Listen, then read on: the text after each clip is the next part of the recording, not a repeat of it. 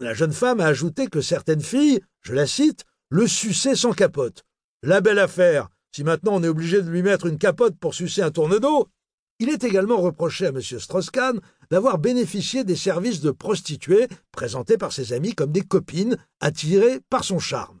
Mais personne n'a été capable de prouver qu'il s'agissait de call girl. D'ailleurs, son ami David Roquet, l'organisateur des fameuses soi-disant orgies, a été licencié de son poste de cadre dans le bâtiment pour abus de bien social.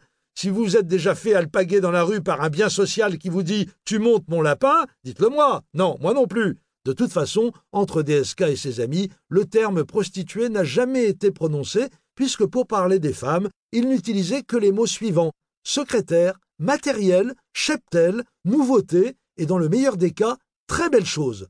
Je crois même que dans une déposition, il a été question de garniture de chambre. N'était-ce pas joliment formulé? Un vrai gentleman, ce DSK. On a été d'autant plus satisfait qu'au final, il ait été relaxé. Le 12 février, on apprend que le nouveau tycoon des médias, Patrick Drahi, après avoir mis le grappin sur Libération, s'offre tous les titres du groupe Roualta L'Express.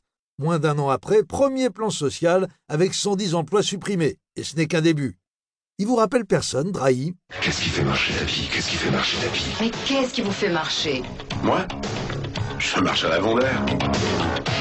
Allez, les amis, salut et fraternité. Et n'oubliez pas le fameux proverbe chinois. Quand l'imbécile montre la lune du doigt, le sage, lui, regarde où il met les pieds pour pas se casser la figure. Pensez-y, au moins jusqu'à demain.